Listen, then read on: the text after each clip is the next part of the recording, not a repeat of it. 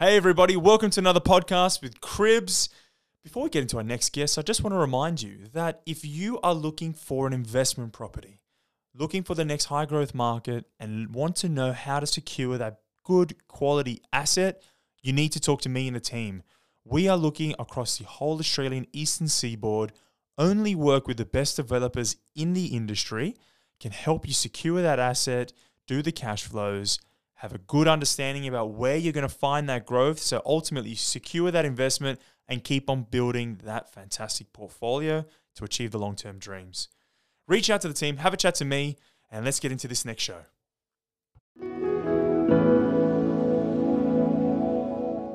I'm Neshi from Cribs, Cullen Haynes Legal Home Loans. Welcome to another edition of the Aventus series, the forces shaping your market. Great to have you here, Dom. Man, it's good to be back on here. Thank you so much, my friend. And um, we've been getting some great, great feedback from the series. And um, some of the questions that I've had, obviously, legal professionals who we deal with, their income trajectory is very solid.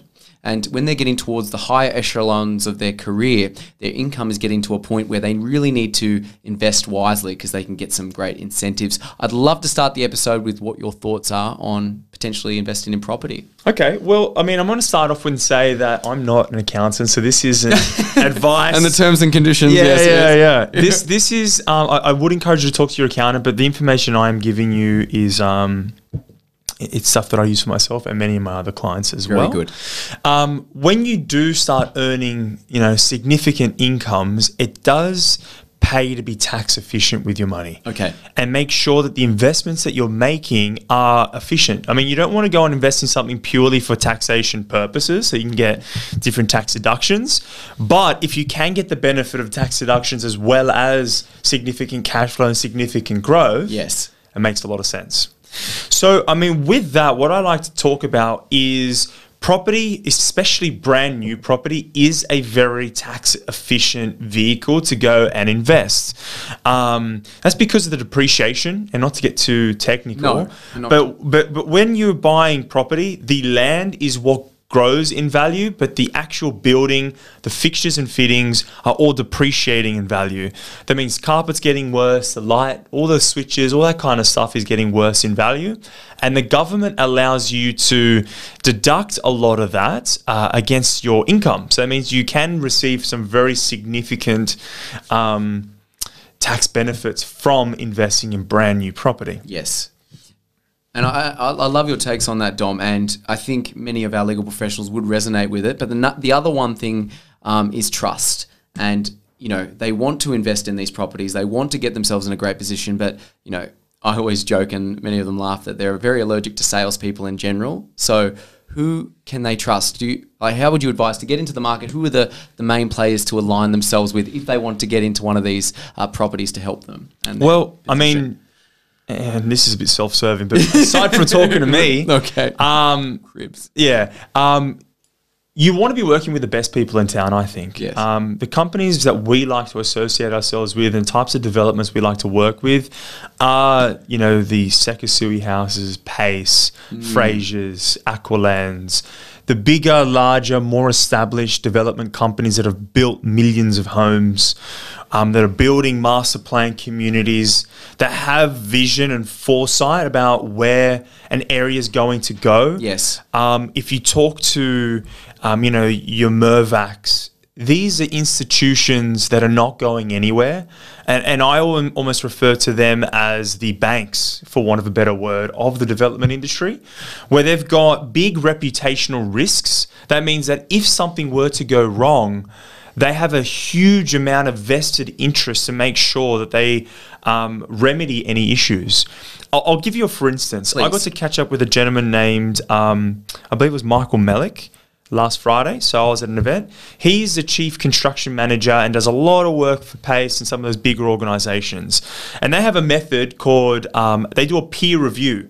So the same way the scientists will do a peer review on any studies that they release into the market, what he does is you'll have an engineer or a chief engineer come and um, set out the work, or the, the foundation work, or the, the structural engineering work. Yes. And then they'll employ a second engineer to come and check the first engineer's work. Amazing. Now, that's not normally done industry wide, but the larger, bigger, more established firms, this is what they do because they perceive the risk of ruining, ruining your reputation much, much more highly than the additional cost to deliver an excellent product. Oh, wow. Okay. And, and these are like um, metrics that are available to everyone if they wanted to look into them, or are they behind the scenes, or it's just Well, yeah. expected with these bigger firms? I think that with with these bigger firms, you can obviously approach them directly, though it does work to work with a broker. Yes. Um, just because um, they're developer agnostic, like your bank agnostic. Correct. And ultimately, they're there to serve your needs, your your goals, and your aspirations. Yeah. So rather than they have that um, person try and tailor a product around you, you can have a look at the whole market and say, out of all these, this one is best. That's exactly right. Um, that, that's fantastic news there, Dom. And we'll have some links in the show notes to describe more of that. Um, trophy properties. I wanted to talk about those creme de la creme, those North Star property goals. I know you you feel very strongly about them. They're points of difference. I'd love to talk about those kind of properties because we have legal professionals that come to us wanting to buy some of these, and um, yeah, they are. You can find some diamonds in the rough. Yeah, trophy homes is a very interesting one. I um had this discussion with some of the heads of industry not long ago. So, what I mean by a trophy property or trophy home, Yes. normally someone will buy a a big audacious property that they can renovate, do something to, and have that unique home that no one else has. Um, but you can also invest much in the same way, where you will go and buy a penthouse apartment where there's only 20 in the area Yes. um, or some kind of property that has a unique disposition, or you're spending a million, two, three million dollars on a building that there's going to be no more of it. So, by buying these trophy homes or these trophy investments, provided that it's you have the income and the ability to cover a lot of the costs of holding that property, they do prove to be, depending on what you buy, uh, uh, an excellent investment. The reason why is because if you're buying something that's super unique, there's not a lot of it available into the market, and you can uh, cover the costs of holding that investment or that property, it means that um, because it's so unique and because it's so rare, they're the types of properties that 10x in value. Yes, and they're the ones that the valuers when they walk in. We were talking about a couple of episodes ago. That's that wow factor, right? Correct. They walk in and they, there's that point of difference. It's a purple cow, really. In a field of purple uh, cows, you're always going to notice the purple one. That's exactly So right. it's always going to value well. So that's about finding that, that purple cow, if you will, of um, the property market. Those typically cost a little bit more. It is a bit more of a riskier strategy, as in you need to understand your numbers, understand what makes it a purple cow, uh, and know that it is genuinely a purple cow. Um, and it's not just something that's been splashed up that way. Avoid it if it actually says this property is a purple cow. Then Yeah, don't get run it. for the hills. So, provided you have done your research, provided you've done your diligence, and you understand that this is the type of property that we're after, we can afford to buy it. This is the exit strategy. That's another very significant um, uh, investment strategy where you can generate some some really good um, growth, which is ultimately why you invest in residential property. Of course, and, and you made some cogent points there about the, the factors that make it a um, a point of difference. How how would you weigh the externals? Like um, you talk about infrastructure, things going on in the community, as opposed to the internal qualities of the house. How would you weigh them in importance? Well, I um I would say that a lot of those external factors, uh, key transports and infrastructure, um, new shopping retail precinct, Yes. all of that stuff comes together to point to where a area is going to grow in value. Yep.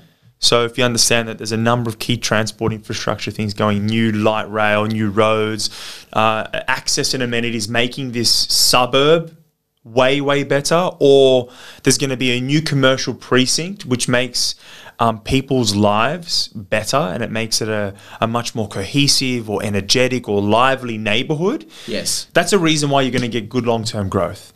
But if you're if you've ticked that box, that's when you want to go and pick that unique property where you buy that penthouse or you buy that northern facing apartment or something that has a 360 degree view or um, that block of land with development upside in the future. Correct. Um, it's about finding those tangents or looking for those opportunities that people aren't seeing. Yeah. Um, being aware of where the exit is and then how you're going to drive growth into that property. Yeah.